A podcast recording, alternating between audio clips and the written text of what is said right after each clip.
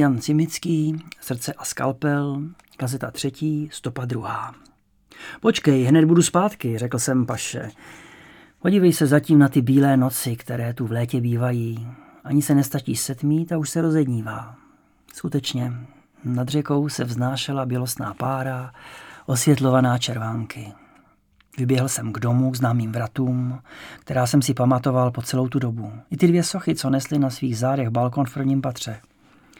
Jedině tabulka na dřevěných vratech byla nová, dům pionýrů.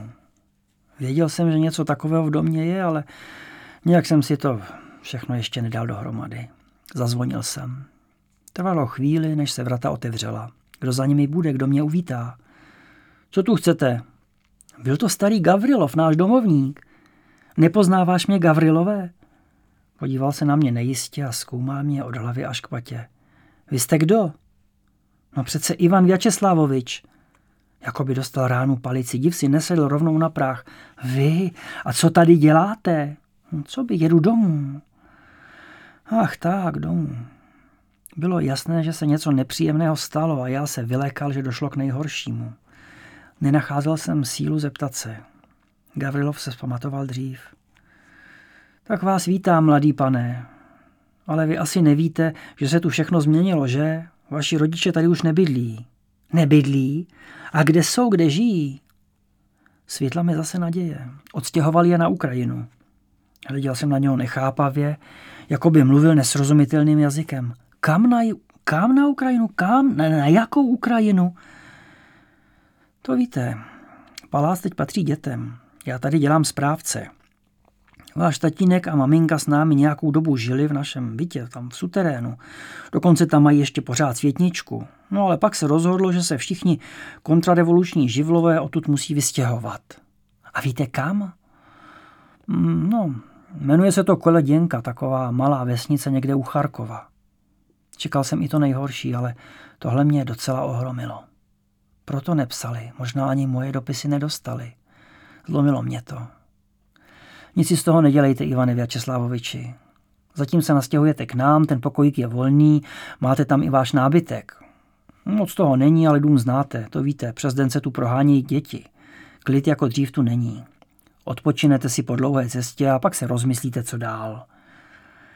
Bylo to v tu chvíli jediné možné řešení. Jít do hotelu, nebo se rozjet někam na Ukrajinu do neznáma. Vrátit se do Francie. Je tu se mnou i moje žena, čeká v drožce. No i jí tu uvítáme rádi, ať jde dál. Paša seděla bez hnutí v drožce a dívala se na odlesky na hladině řeky. Bylo to krásné rozednívání. Uvědomil jsem si, že někdy v zimě, když svítalo, odrážela zamrzlá něva prudké sluneční paprsky, které osvětlovaly okna v našem domě jako silné reflektory. Pašo, můžeme vysedat, řekl jsem jí tiše. Otočila se ke mně, ale na nic se neptala, jen přikývla. Drožkář a Gavrilov nám pomohli odnést zavazadla a pro zbytek, co zůstal na nádraží, pak dojel Gavrilov sám. Tak to je moje žena, představil jsem Pašu starému domovníkovi a jeho ženě, která byla tím neuvěřitelným setkáním tak dojatá, že nemohla ani promluvit. Nevěřila, že se se mnou ještě někdy shledá. Máte krásnou ženu, Ivany Vyačeslávoviči, opakovala a hladila Pašu po dlouhých černých vlasech. Moc krásnou. Uvědomil jsem si, že Paša asi bude v těchto končinách budit víc pozornosti než v Paříži, kde jsou zvyklí na všechny možné typy. A dělalo mi dobře, že je středem obdivu. Nastěhovali jsme naše věci do malé místnosti s jediným oknem, které propouštělo trochu denního světla. Bylo to tu jen spoře zařízeno. Široká manželská postel, stůl, židle, skříň, žádné obrazy, žádné drobnosti. Ale cítil jsem se tady ku podivu docela dobře, jako doma. Jako by tu na mě odevšad dýchali moji rodiče. Ruch, který vládl celým domem až do večera, pokřik dětí ani budovatelská hudba mi vlastně nevadily. Všechno bylo tak nové a jiné. V některých místnostech zůstal ještě náš starý nábytek, křesla, komody a obrazy, ale v jiných nahradili původní zařízení stoly a židle a vlastenecké obrazy se Stalinem. Chtěl jsem, aby Paša poznala celé město. Chodili jsme po promenádách. Snažil jsem se být dobrým průvodcem, ale sám jsem vlastně všechno znovu objevoval. A co dědeček? Zeptal jsem se Gavrilova hned prvního dne. Cože? Váš dědeček? Vy nic nevíte? Ne, opravdu ne, stalo se mu něco. Gavrilov se rozpačitě poškrábal na bradě. Nikdo vám to neřekl? Bylo mi už jasné, že to nebude příjemná zpráva. Už je to asi deset let. Někdo vnikl do jeho domu v Puškinu, tak se teď jmenuje Cárskoje sjelo.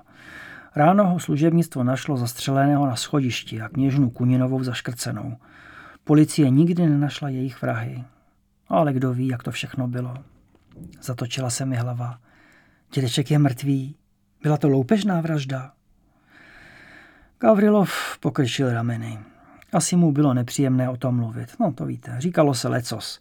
Taky, že je vlastně popravil nějaký revoluční tribunál jako carskou rodinu. To se ví, byla to těžká doba. Proč mi o tom nikdo nenapsal?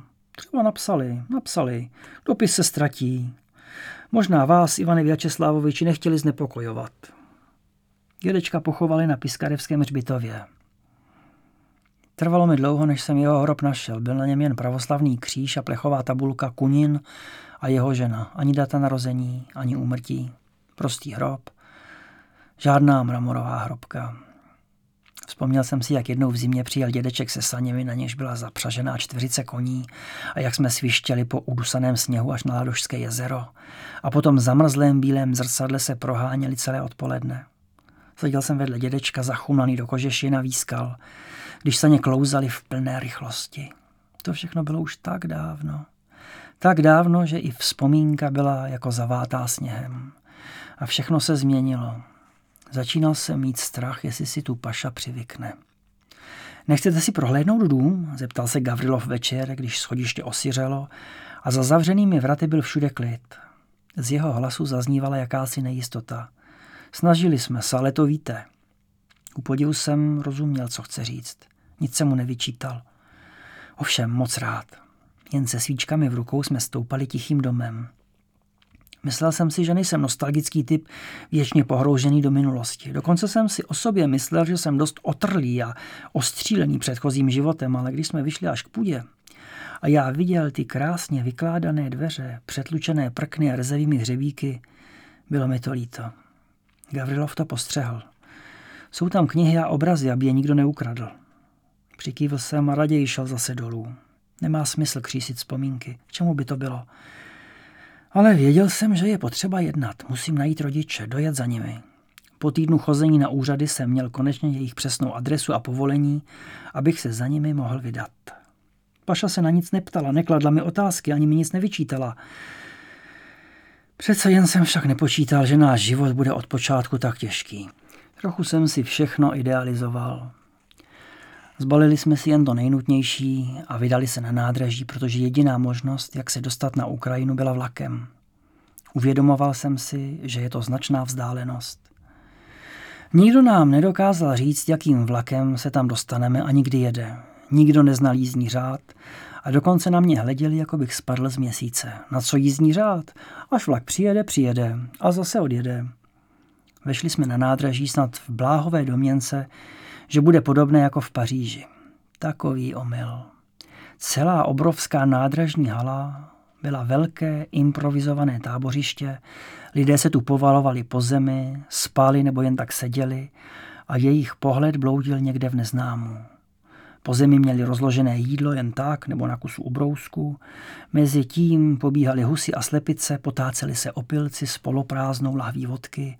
Ženy tu kojily děti a mezi tím vším zmatkem se všelijak proplétala drobotina. Nejstrašnější byl ovšem ten nesnesitelný zápach. Směs potu, moči a výkalů, až se člověku zvedal žaludek. To bylo poprvé, kdy jsem spatřil v očích mé ženy zděšení. On reste ici? Tady budeme? Dívala se na mě nevěřícně, jako by doufala, že se zasměju a řeknu, že jsem ji jen zkoušel. Bohužel nebylo vyhnutí, když jsme chtěli odjet, museli jsme tu hrůzu přestát. Dobře, počkej tady, nikam nechoď, já se poptám.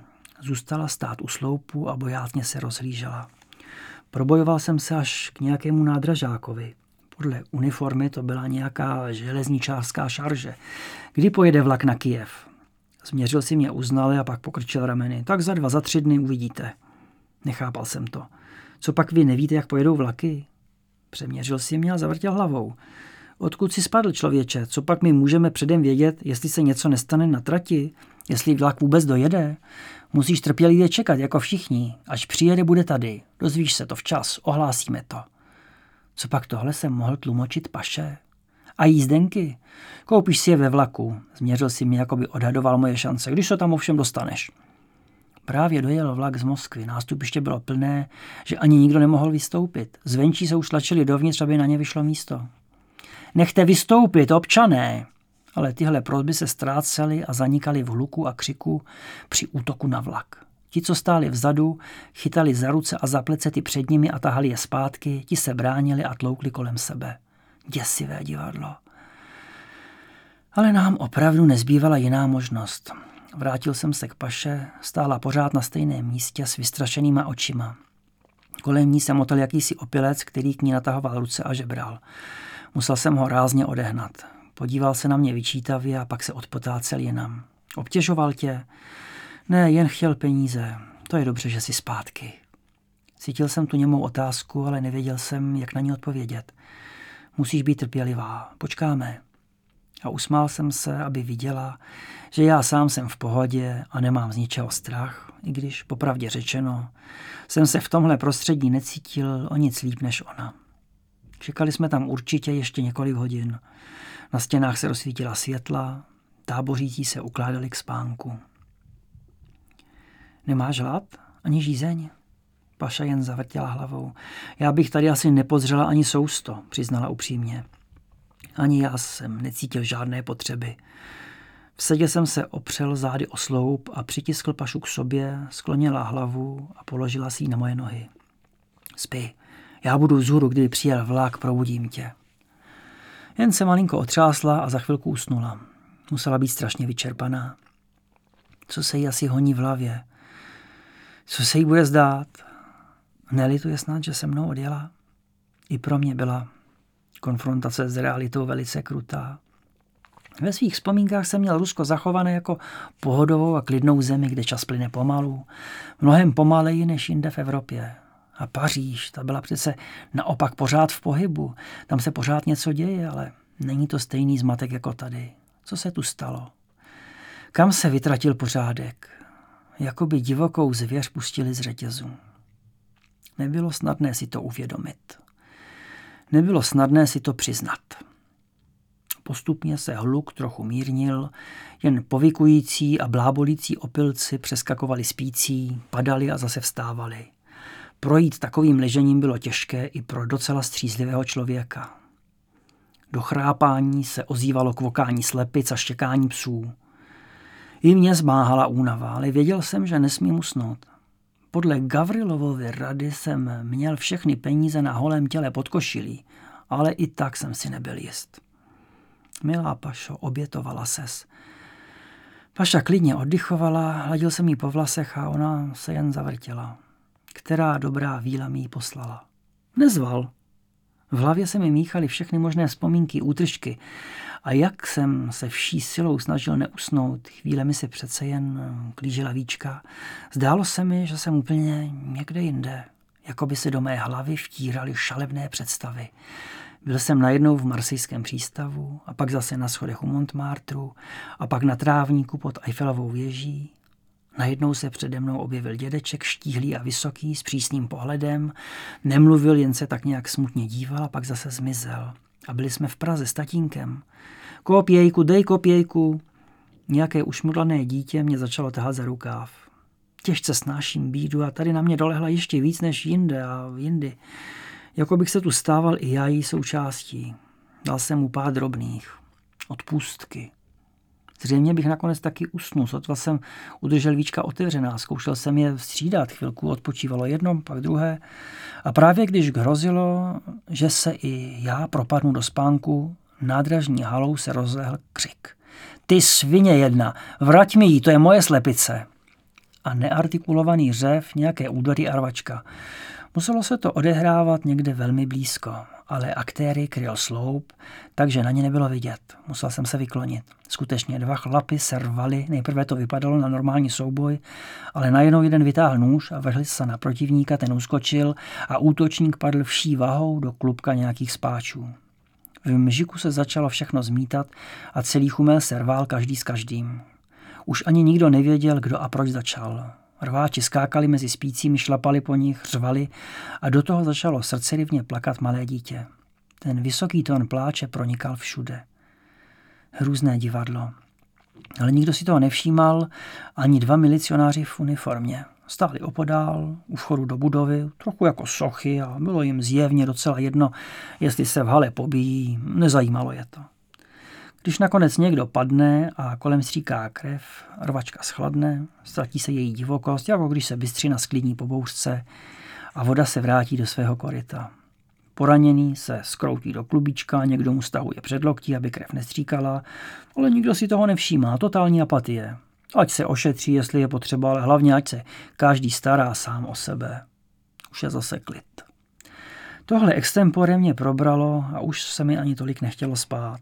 Vnímal jsem všechno kolem sebe, jako by to nebyla skutečnost, ale nějaké divadelní představení. Věděl jsem, že neexistuje jiná možnost, jak se dostat do vesnice na konci světa, kde teď žijí moji rodiče. Chtěl jsem je zase vidět. Musel jsem je vidět. Co asi dělají, jak se jim vede. Jen vlakem se dá překonat ta obrovská vzdálenost. Koňmo, kde pak, to by byla nekonečná pout. Brzy nad ránem se začalo něco dít. Bylo to jako lavina. Začalo to u východu na nástupiště a neslo se to dál dovnitř haly. Hlavy se vstyčovaly, začalo hemžení, jako když někdo šlápne do mraveniště. Lidé sbírají narychlo své věci a obtížení balíky a krabicemi, koši a taškami míří k východu na peron. Je tu tlačenice. Pašo, vstávej, asi přijíždí náš vlak. Otevřela oči a chvíli na mě beze slova zírala, jako by nerozuměla. Uvědomil jsem si, že opravdu nerozumí. Vždyť jsem na ní celý spitomělý nevyspání mluvil rusky. Notre train est arrivé. Usmála se a vstala. Vzal jsem jí za ruku a pevně stiskl, aby se mi v té mačkanici nestratila. Drali jsme se davem na nástupiště. Skutečně nějaký vlak výjížděl na nádraží, už bylo vidět lokomotivu, jak vypouští páru. Kam to jede? ptal jsem se lidí kolem. Co já vím? Ale všichni se spali, aby byli v co nejvýhodnější pozici, až vlak zastaví. Lokomotiva vrzavě brzdí, topič je opřený o lopatu a líně zírá na dav, který se na nástupišti vlní. Kam jedete? Volají na něj. Občane, slyšíš, kam? Topič je však sleduje naprosto lostejně. Co pak neslyší? Jen mávne rukou a otočí se, aby přihodil uhlí do kotle. O lidi na nástupišti se nestará, no co je mu po nich. Držel jsem pašu, jak jen to šlo nejpevněji a přitom se musel dávat pozor, aby ji někdo nesrazil pod vlak. Nikdo tu na nikoho nebral ohledy, silnější vyhrává. Konečně mi má výška poskytla výhodu. Moje hlava čněla nad průměrný dav, takže jsem viděl a orientoval se mnohem líp. Mohl jsem předvídat, kam se kdo pohne. Měli jsme štěstí. Jeden z vagónů zastavil blízko, otevřely se dveře, ale než někdo stačil vstoupit dovnitř, postavil se do dvířek voják se samopalem. Největšího neurvalce srazí pažbou a tohle varování asi platí. Postupně, i když ne příliš spořádaně, se cpou všichni z nástupiště dovnitř. Ti vzadu tahají ty zepředu zpátky, aby se dostali na jejich místo. I na schůdcích u dalších vagónů je to stejné. Kolik lidí se sem nacpe? Někteří zase hned usedají na podlahu, aby si zabrali kousíček místa pro sebe. Páša už byla těsně u schůdků, když se odzadu převalila vlna, která ji srazila ke kovové konstrukci. Jen bolestí vykřikla, ale mně se podařilo ji uchopit a zvednout, aby se dostala nahoru a za ní jsem se prodral dovnitř i já. Tak už dost, je tu plno, křikl voják těsně za námi. Posrážel další adepty dolů a zavřel dveře do vagónu a zapálil si cigaretu, měl po práci. My jsme však byli už naštěstí vevnitř. Co na tom, že jsme tu uvězněni? Okna jsou zatlučená masivními hřeby a zvenčí jen marně buší do skla a žadoní, aby jim někdo otevřel. Doufají, že když to nejde dvířky, šlo by to možná oknem. Jenže je to marné. I kdyby někdo měl tu dobrou vůli, pokusil se o dobrý skutek, nepodařilo by se mu to. Uvnitř chybí vzduch, je tu dusno a spocená těla vydávají teplo a kyselý zápach. Ale člověk si nakonec zvykne i na tohle nepohodlí. Podařilo se mi vybojovat koutek stranou od uličky v relativním bezpečí. Posadili jsme se na podlahu a já jsem skryl pašu do klína. Tak jsme jeli tři dny a tři noci. Jen pravidelný rachot pražců otřásajících celým vlakem a pak nádraží v Kijevě, kde to bylo ještě horší. Ani cikánský tábor se nemůže srovnávat. Stále jsem si však opakoval, že nemáme jinou možnost. A když není jiná možnost, musí se to vydržet. Naštěstí do Charkova mířil nějaký nákladní vlák a za malý úplatek se mi podařilo umluvit mašinfíru, který přivřel oči a natáhli jsme se pohodlně na podlahu v otevřeném vagónu. Proti té předchozí jízdě to byla úplná paráda. Jeli jsme sami, nad námi vysoké nebe plné hvězd. I Paša měla hned lepší náladu. Dokonce se začala usmívat. Byla teplá noc. Nikdy jsem nic takového nezažila, řekla zamyšleně. Jsem šťastná, že jsem s tebou. Navzdory těm neustálým zklamáním a nepohodlí, které se mnou musí snášet, je šťastná. A řekne-li milovaná žena takovou věc, nikdo nemůže být šťastnější než její muž. Nedokázal jsem na to nic říct. Všechno ve mně přetékalo pocitem vroucnosti. Uvědomoval jsem si, že ač jsem nikdy lásku nevyhledával, našla si mě sama. Jaký zázrak. Vlak pomalu projížděl tou stepní krajinou, klidnou až na zavití, které se sem tam ozvalo. Občas se někde zastavil, aby lokomotiva nabrala vodu a my jsme seskočili z vagónu, abychom se protáhli. Brzy po ránu jsme dorazili do Charkova. Svítalo, nad obzorem se vznášely červánky, nádraží bylo téměř pusté, ale venku, venku před ním to už naplno žilo trhem. Celé to udusané prostranství před nádražím zaplnili venkovští trhovci, většinou ženy v šácích, hůčelo to tam jako v úle. Určitě také nocovali na místě pod širým nebem a hned jak se rozednilo, začali nabízet svoje zboží. Dokud se neobjevili první kupci, aspoň tedy mezi sebou. Jedna prodává sušenou, jiná naloženou zeleninu, ovoce, zelí, kedlubny, okurky, naložené vláku, sušené ryby, vyuzenou slaninu, na co si člověk vzpomene. Povykují jedna přes druhou. Poslyšte, jak se dostaneme do koloděnky? Kamže? Sjelo koloděnka. A kde to má být? To neznám, ne, neznám. Obešel jsem skoro celé tržiště, od jedné babky ke druhé, ale nikdo nevěděl, nikdo neznal. Zaskočilo mě to a nevěděl jsem, koho bych se zeptal. Snad na nádraží? Ale koho? Ani uniformovaný železničář nevěděl. Koloděnka? Koloděnka? To musí být nějaká díra. Až teprve úplně na konci tržiště, když už jsem ztrácel naději, babka, co prodávala dřevěné lžíce. Tam se jen tak nedostanete, je to ještě daleko, moc daleko, ale my tam musíme. Hm, když musíte, tak musíte. Ale jedině vozem, bričkou, paní Mátě. Nic jiného se tam nedostane, jen koně nebo volský potah. A kde bychom něco takového sehnali? Kde? No to já nevím. Ale když počkáte do večera, kus cesty vás vezu. Jak jsem byl té babce vděčný. Celý den jsme odpočívali na sluníčku, pozorovali ruch na tržišti a vracela se nám dobrá nálada a naděje, že se všechno podaří. Se západem slunka babka zapřáhla pasoucího se vyhublého koníka, naložila na vůz neprodané dřevěné zboží a kývla na nás. Byla to už druhá jasná noc, kterou jsme trávili na cestě pod širým nebem. Babka toho moc nenamluvila. Za celý den prodala sotva dvě lžíce a nějaké drobnosti. Za utržené peníze koupila slaninu, která nádherně voněla. Kodrcalo to. Každý kámen bylo znát. Ostatně nejeli jsme po žádné silnici, jen po udusané cestě, která se táhla podél stepy. Už začalo opět svítat, když zastavila. Z křižovatky vedla jedna širší a jedna uší cesta. Ukázala směrem k té uší. Běžte tudy, máte to ještě asi 40 verst, ale třeba někdo pojede a vezme vás. Poděkovali jsme jí, počkali, až se rozjede, a pak jsme vyšli naším směrem. Šli jsme a šli, až nás zmohla únava. Jeli jsme si na kraj cesty a do té vysoké stepní trávy a oba usnuli, jak by ne. Snědli jsme za poslední dny jen něco málo chleba a pili pouze vodu. Paša měla na chodidle ošklivý, krví podlitý puchýř. Sotva by se už postavila na nohy. Bylo mi jasné, že pokud tudy nepojede nikdo, kdo by nás vezl, Zbylou vzdálenost jen tak neujdeme. Ale měli jsme štěstí. Naším směrem se blížil povoz, vykročil jsem naproti a mávzal mu vstříc, aby viděl, že nejsme žádní loupežníci, kteří ho chtějí přepadnout. Asi, asi jsme opravdu jako lupiči nevypadali. Stejně mu ovšem nezbývalo nic jiného, než zastavit, tedy pokud mě nechtěl rovnou přejet. Ale mužský na kozlíku nevypadal zlé. Kam pak? Do koloděnky. Tak, do koloděnky se vám zachtělo. Inu, Vezmu vás. Jedu do sousední vesnice, nasedněte. S jakou radostí a chutí jsme se vyšplhali na jeho vůz.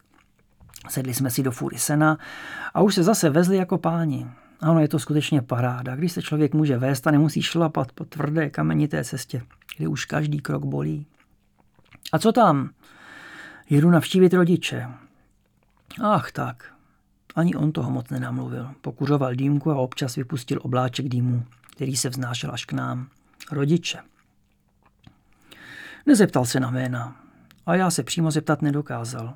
Snad jsem měl i trochu strach, abych se příliš brzy nedozvěděl nějakou nepříjemnou zprávu. Všechno má přece svůj čas. Jeli jsme uprostřed stepy, zvolna a pravidelně, jak volský potah šlapal. Kolem nic, jen široširá step, tráva a nebe. Vidíte tamhle? Ukázal směrem dopředu. Ty chalupy?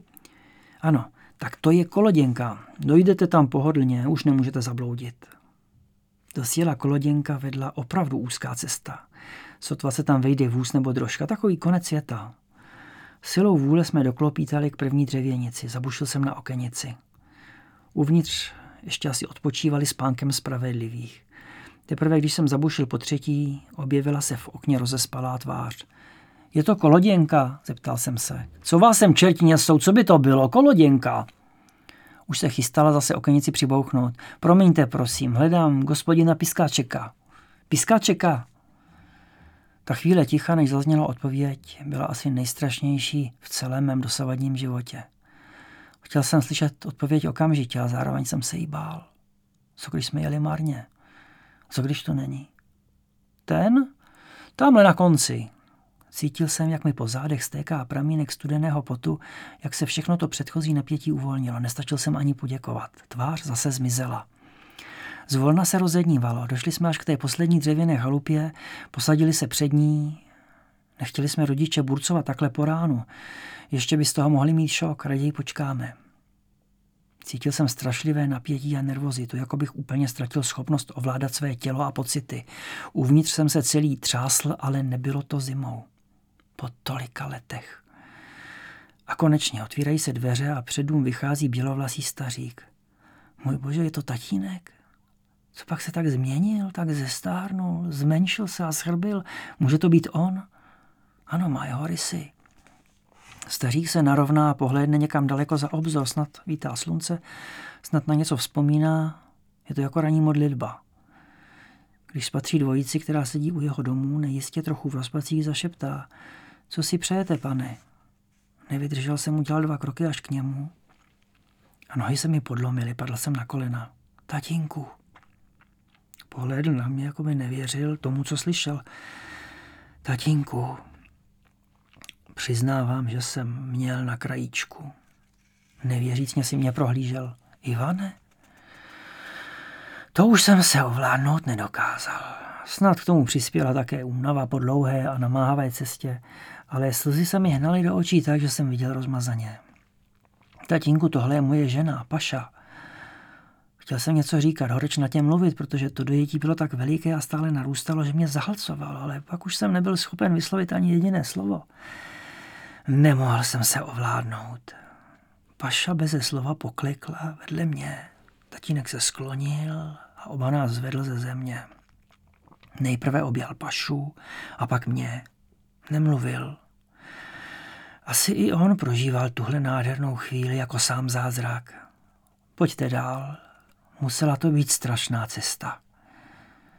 Vešli jsme do dřevěného domku, dveře nedoléhaly a dovnitř stáhlo. Tak vidíte, tady žiju, řekl rusky, ale okamžitě si uvědomil, že Paša asi rusky neumí a začal mluvit francouzsky, krásně a spisovně. Nezapomněl. Jak jsem mu byl vděčný. Chtěl jsem se zeptat na tolik věcí a hlavně, jak se daří mamince. Jako by četl myšlenky. Tvá matka zemřela. Nepřežila tu ani první zimu. Je tu pochovaná. Nechtěl jsem se na nic ptát, jitřit bolest. Mnohé jsem už chápal a mnohé jsem pochopil až mnohem později. Tatínek přiložil do pece poleno a ohřál vodu, aby nám mohl dát hrnek kávy.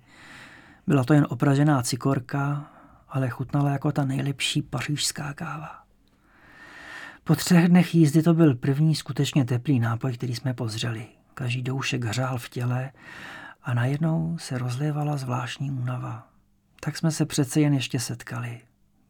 Tatínek seděl na lavici u kamen, ruce sepnuté na klíně a prohlížel si nás, jako by pořád nevěřil, že to není jen sen.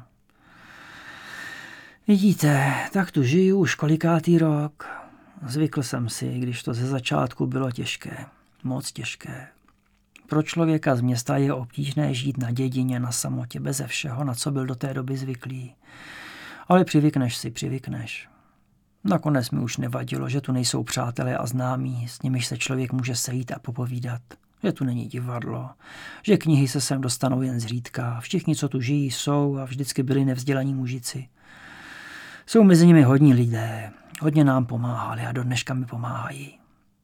Opíral se zády o ohřátou péc a mluvil rozvážně, přesně tak, jak jsem si ho pamatoval z jeho pracovny v našem starém domě v Petrohradě. Tam byl ale obložen listy papíru, slovníky a knihami. Tady seděl jen na lavici zbyté ze surových prken a vedle nebyla knihovna, ale jen vápnem nabílená zeď. S kým tady asi mohl promluvit? Jistě potřeba slyšet vlastní hlas, aby si mohl všechno uvědomit. Vždyť samota musí být tíživá. Nejdřív mě vyhodili z univerzity, byl jsem totiž původem cizinec, ale hlavně mě zařadili mezi buržoázně aristokratické živly, kterým revoluce nevěří a tím jsem to měl spečetěné. Nepomohly ani intervence vlivných přátel. Pak nám sebrali dům, ale to pořád bylo ještě dobré. Žili jsme skromně v bytě u domovníka, no ale pak začaly všelijaké čistky a byl konec. Přijeli pro nás jednou ráno, oni vždycky jezdí brzy ráno a odvezli nás na milici. Nechali nás tam čekat celý den bez jídla a bez pití. Vůbec jsme nevěděli, co nás čeká, nikdo nám nic neřekl. Nebylo to ani vyšetřování, jsme seděli a čekali. Po 12 hodinách je už člověk smířen se vším. Nakonec nás pozvali do nějaké velké místnosti a jakýsi člověk v civilu nám sdělil, že musíme opustit město a že pojedeme jinam, že se z politických důvodů musíme přestěhovat, abychom nemohli škodit revoluci a dělnicko-rolnické třídě. A abychom se převychovali.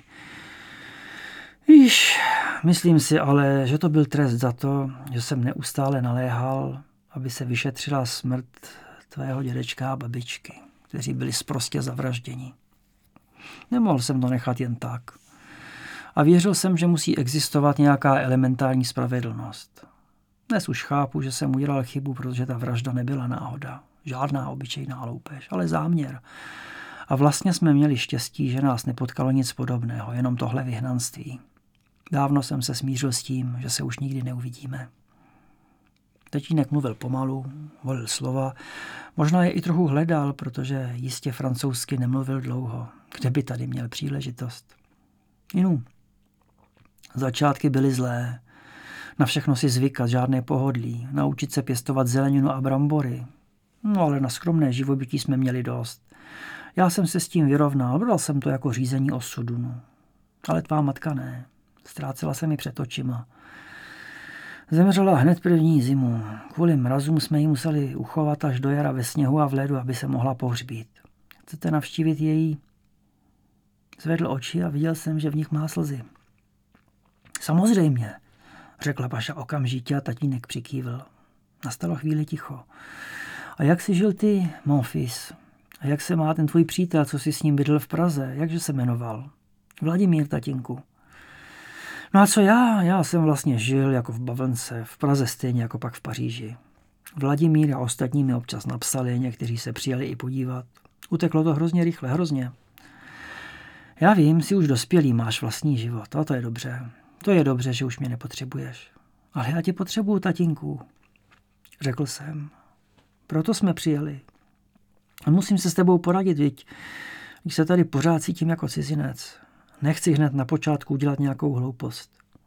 Měl si zůstat v Paříži nebo v Praze. Ale já, já, já měl pocit, že jsem tam někdy ukrutně sám. Přiznal jsem otevřeně. Nevěděl jsem, co s vámi je a jak utíkal čas, myslel jsem na vás pořád víc. Díval se na mě laskavýma očima a přikyvoval. Ano, já vím. Nic ti nevyčítám. Jsem rád, že jsi tady ale asi bys měl jinak snažší život. Vždyť si taky zůstal v Rusku a mohl se svrátit. To už nešlo. Tady jsem zapustil kořeny a tady taky umřu. Víš, já už se se vším vyrovnal, protože tady je člověk blíž k Bohu. Může s ním mluvit a vnímáš ho, i když ti neodpovídá. Našel jsem tu zvláštní harmonii. Dnes už rozumím buddhistickým mnichům, kteří utíkali do pustiny a do skal, aby tam mohli meditovat a smířit se sami se sebou. U tebe je to samozřejmě něco jiného. Ty máš život před sebou. Oba máte život před sebou. Dopil jsem poslední zbyteček teplé tekutiny a vstal. Tak co bys nám radil, tatínku? Chvíli přemýšlel. Musíte se přestěhovat do Moskvy, to je dnes hlavní město a ty, Iva, nemáš příležitost se tam uplatnit. Takové vzdělání jako ty nemá asi nikdo. Jsi právník, diplomat s nejvyšším vzděláním a takoví lidé budou na ministerstvu zahraničí potřeba. Škoda, že už není ministrem Čičerin, to byl rodinný přítel a také skutečný diplomat ze staré školy. Hm, ale Litvinov je prý také velice schopný a bude potřebovat nové lidi. Měl by se obrátit přímo na něho, nechodit ke kováříčkovi, ale rovnou ke kováři.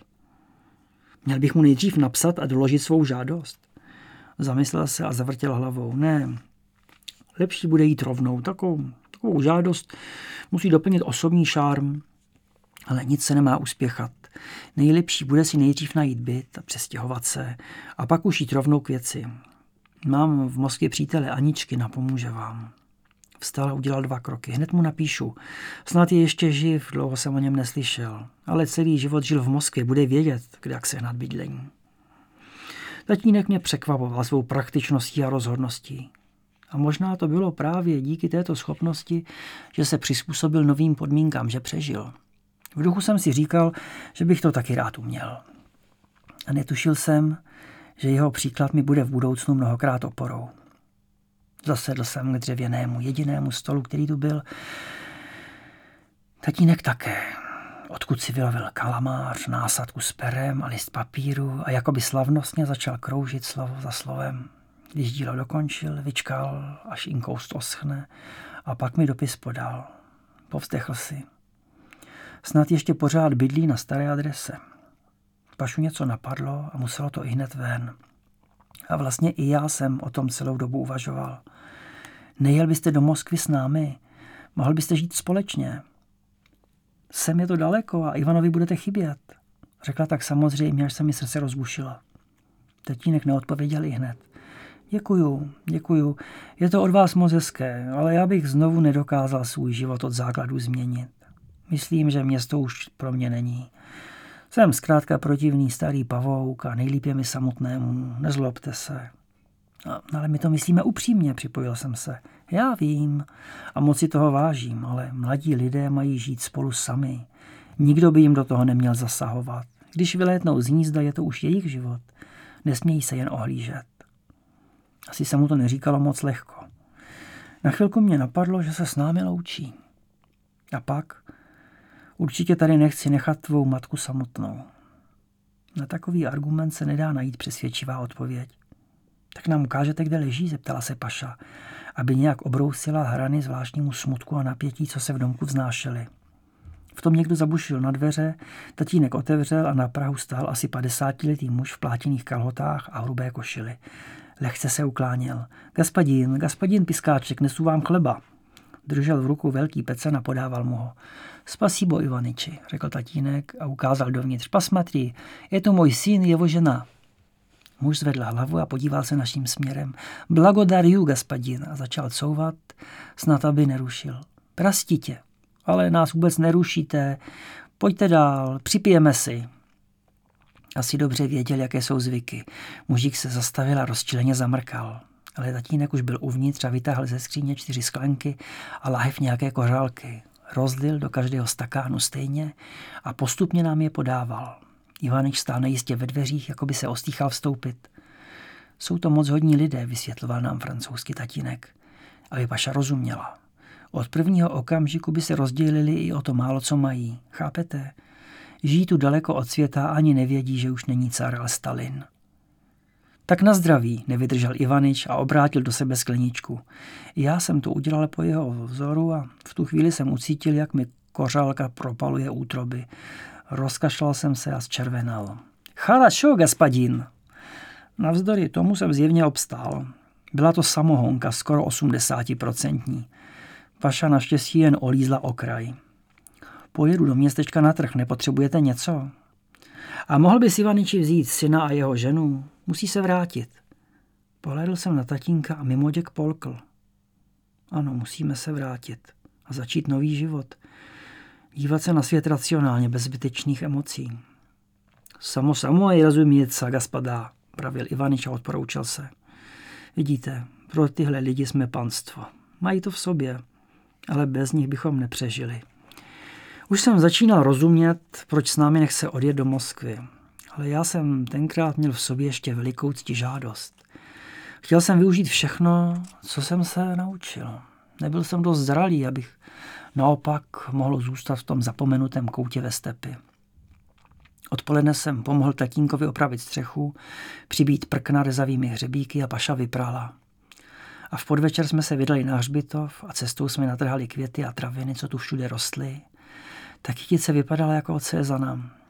Zvolna jsme došli na místo za vesničkou, které sloužilo jako hřbitov. Nebyl tu plot ani břížový, nebyly tu pomníky.